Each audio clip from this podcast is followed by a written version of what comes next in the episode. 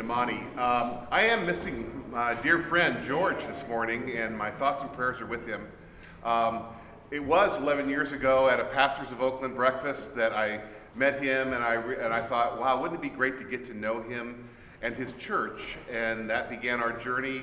Uh, the first night that Maureen and I had George and Althea over for dinner, we discovered two things. That uh, one, that on July seventh, uh, the two of us were born the same day, he in Guyana and me in Phoenix, Arizona, and that we both were absolutely in love with Bob Marley.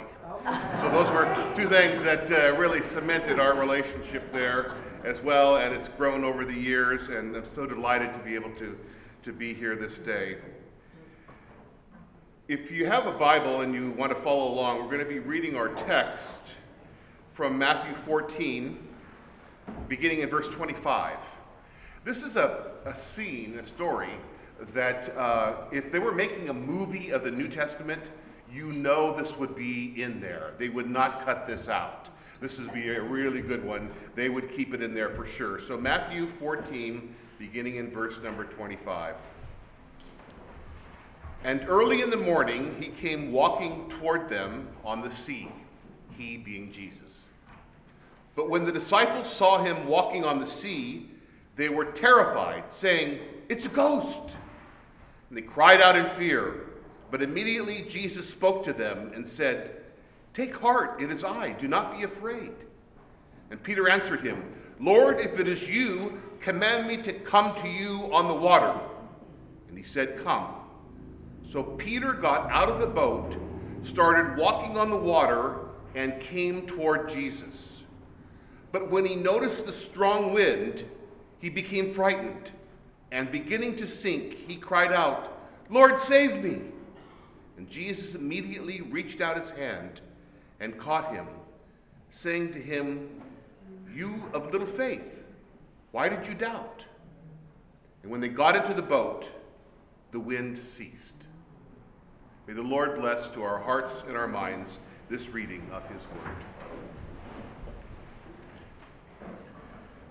I didn't know a couple of weeks ago when I chose this passage to read that this would be Wind Weekend, and uh, that the, the strong winds that they talk about in this story we would be experiencing ourselves uh, this day. And so it's good to know that uh, we have a Lord who is in charge of the winds and uh, can help people uh, even when they start to sink. So we're going to talk a little bit about that. You know, the Bible is full of people who were encouraged to go on a walk. Abraham in the Old Testament and Sarah were asked to leave their homeland, to walk hundreds of miles, and to start a new nation. And they did it. Moses was invited to take a walk right through the middle of the Red Sea and into the desert where they wandered around for forty years. Joshua was invited to walk around the walls of Jericho and watch those walls fall down. The disciples were invited to walk to Emmaus, and they didn't even recognize who they were walking with at first until Jesus cooked them breakfast. Paul took a walk to Damascus to kill Christians, and ended up becoming one. Jesus walked from a courtroom floor to a place of crucifixion called Via Dolorosa, the way of great sorrow. The Bible is filled with people who were encouraged to take a walk. And so, the best one of all is the one we just read. Peter was invited to get out of the boat and to walk on the water. So with every walking story, there are three, several parts. The first is there's always a call, there's always fear involved, there is always reassurance, there is some decision that is made, and there is always a changed life. No matter which decision is made, which way, either way, it always changes your life. There are some people here today where some aspect of your personal life, you're being invited to walk on the water. There are ways in which we as churches are being invited to walk on water. I'm grateful to John Ortberg, who wrote a book who gave me the theme here. And the book is titled, If You Want to Walk on Water, You Got to Get Out of the Boat. If you want to walk on water, you got to get out of the boat. It's in our extreme circumstances in life that God often comes and we experience God's power. It's it's during often the crises of our life that we that all of a sudden God becomes real to us. I can't tell you how many times over the years that somebody has to- said to me, Bill, I mean, I always believed in God, but it wasn't until I got that diagnosis of cancer that I really felt God's presence in my life. Or I've had people say, it was the year of the divorce that God became more than an idea to me. Or the year that I lost my job and was, was so depressed that somehow I felt God holding me up. Or the year my kids went off on the wrong track. It's, it's in those times of difficulty and crisis that we often feel God the most. Which brings up an interesting question. What if God is there all the time just like that? But most of the time we don't recognize it because things are just going too good. He's there, available for us to have that close connection, but the only time we sort of reach out for that connection is when our life begins to fall apart. God doesn't send those crises into our lives. I don't believe God gives cancer, any of those negative things. That's not the work of God. But when they do happen, God says, scoot over. Let's go through this together. We're going to go through this together in our lives. That's what it means to us. And then there's the command and the realization that the thing that keeps us in the boat is fear. Fear is what keeps us in the boat. God knows that we human beings have a little problem with this, because the most common phrase in the Bible is fear not. three hundred sixty-five times we are commanded in the Bible to stop fearing. It doesn't get you anywhere. God doesn't know what to do with our fear because it paralyzes us and keeps us from moving forward. So what boat do you stay in? What's your boat that you're staying in? David's boat was his vocation. He was a pharmaceutical salesman. He hated it, but it paid well. He'd always wanted to go into the ministry, but he was fifty-three years old, and something, some voice said to him, it's too late. You can't take a chance and do that now. Kathy's boat was relationships.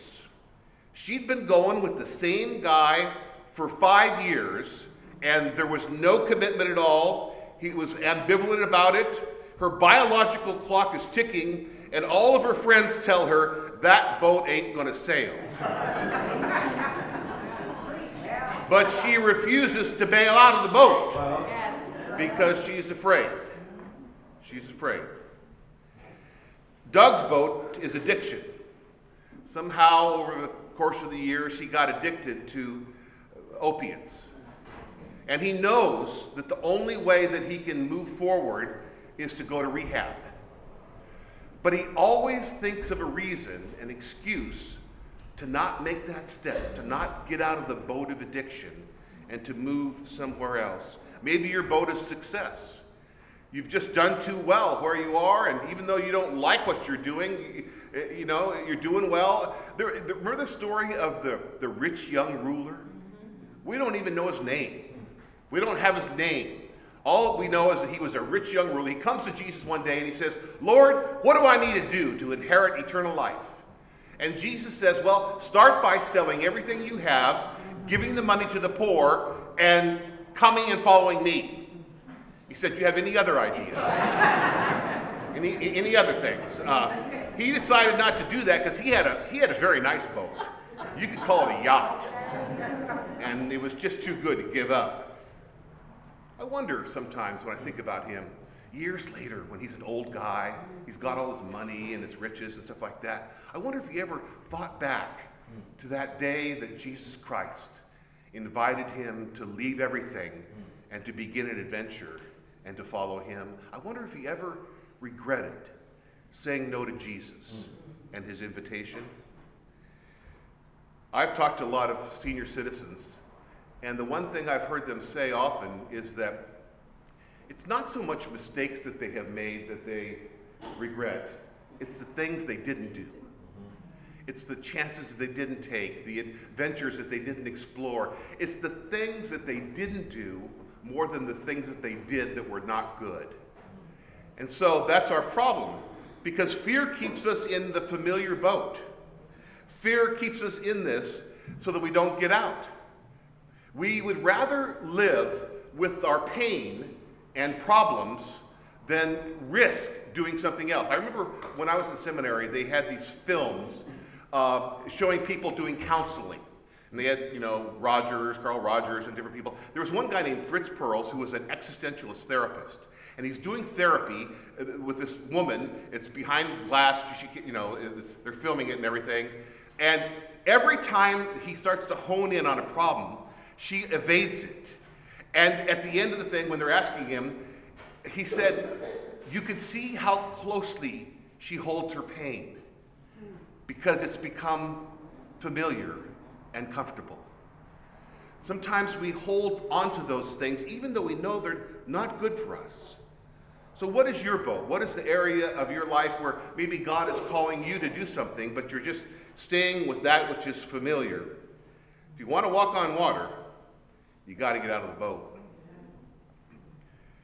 A woman named Eileen Guter wrote cynically of the other option, which is the conservative option in life, the conservative lifestyle option, the opposite of the risky thing. She said, you can live on bland food to avoid an ulcer, drink no tea, coffee, or other stimulants in the name of health. You can go to bed early, stay away from nightlife, avoid all controversial subjects so as to never give offense. Mind your own business, avoid involvement in other people's problems, spend money only on necessities, save all you can, and you can still break your neck in the bathtub. And it'll serve you right. Larry Laudan has an interesting job. He is a risk consultant. He wrote a book, nineteen Principles to Reduce Risk in Your Life. Uh, the first principle is that everything is risky. Everything is risky. I'm really glad that we don't have a risk consultant at Piedmont Church, because every spring we send two hundred high school kids, fourteen to eighteen, to Mexico to build houses. Some of the, you guys as kids have been there too. We send these fourteen to eighteen year olds and we give them sharp saws and hammers. Set them loose for four days. And I'm sure that the first thing that a risk consultant would say to us is, you got to cancel that trip. You can't be doing that. Water walkers never really fail. They just sort of get a chance to try again. When I was a kid, uh, I remember seeing, and those of you that are my age, sixties, you know, old or whatever, do you remember when you saw, as a kid, somebody in an iron lung? Remember the iron lung thing, the, the metal tube? I remember Life magazine had a photograph of this kid. He was like nine or ten. And he was in an iron lung. And all you could see was his head sticking out. And I said to my mom, I said, uh, why is he in that thing? She said, well, that's the only way that he can breathe. It's, it's moving his lungs for him. And I said, well, how long does he have to stay there? She said, forever. All day, I said. All right. All day and forever. Now, I was, I was the first generation to not have to worry about having polio. A guy named Jonas Salk came along, and he tried two hundred different vaccinations for polio before he found the one that worked. And it freed up generations of people here from now to not have to worry about getting polio, at least here in America. And somebody asked him, how did it feel to fail two hundred times in your search for the polio vaccine? He said, I didn't fail two hundred times. I just discovered two hundred ways how not to vaccinate for polio. Winston Churchill was asked, what prepared you to be strong to confront the Nazis in World War Two? He said, I think it was because I had to repeat a grade in elementary school. They said, you failed in elementary school? He said, I didn't fail. They just gave me a second opportunity to do third grade. Did Peter fail that night when he got out of the boat, started walking on the water, and then started to sink? I don't think so. I think the failure was the other eleven that stayed in the boat, who were shouting when he started to climb over the edge, Peter, we knew you were crazy, but we had no idea that you are this crazy. Those are the ones, perhaps, who failed that night. Water walkers accept fear as the price of growth.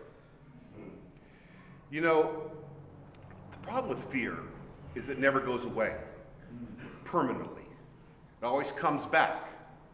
Every time you take a new step, every time you, you try something different, every time you, you start to grow, then the fear is going to come back, and you have to deal with it again. So over and over, maybe that's why we have three hundred sixty-five times that says fear not, because we have to keep hearing those words over and over and over. Fear will never go away as long as I continue to grow. Never. And so that's why we can give up being afraid of being afraid. We can give up being afraid of being afraid. It's okay. It's part of com- growth, you know. The problem is t- to follow Jesus, we have to resist comfort as the ultimate value in our lives. That's going to be hard because we live in a pretty comfortable place. Yeah. You know what's the best-selling chair in America? It's called the Lazy Boy. The Lazy Boy recliner. Yeah. Not the Risky Boy. Not the Worker Boy. No, no, the Lazy Boy. We want comfort above all. We've developed a whole language about this, John Ortberg points out. We say, um, you know, I'm just going to go home and veg out. What does that mean? I'm going to I'm going to make myself as much like a vegetable as humanly possible. Preferably in front of a T V, on a couch. Then I can become a specific kind of vegetable, a couch potato. Those disciples in the boat, you could just call them boat potatoes. They wanted to watch, they didn't want to do anything. Millions of people in churches be called, could be called pew potatoes. I know you don't have any here, but we, we have some. Um, they want the comfort associated with spirituality, but they don't want the risk and challenge of going along with what Jesus says and doing what Jesus said to do. So what do I wish for Imani and for Piedmont? That we take a hike, that we take that walk. There's always a call. There's always fear in taking the first step. There's always reassurance, there's always a decision, and there is always a changed life. May we pray the prayer that Blaise Pascal taught when he said, uh, it would be one thing. He said, God, help us to do great things as though they were little, since we do them with your power. God, help us to do little things as though they were great, since we do them in your name. Jesus is still looking for people to get out of the boat. Amen. Why risk it? Because it's the only way to really grow. Because it is the alternative to boredom and stagnation, which causes people to wither up. Because it's part of discovering and obeying your calling. There's a lot of good reasons to get out of the boat, but there's one that stands tallest, and that is because that's where Jesus is. Peter got out of the boat because he wanted to be closer to Jesus. And if you want to be closer to Jesus, you've got to get out too. Amen. Amen. Amen.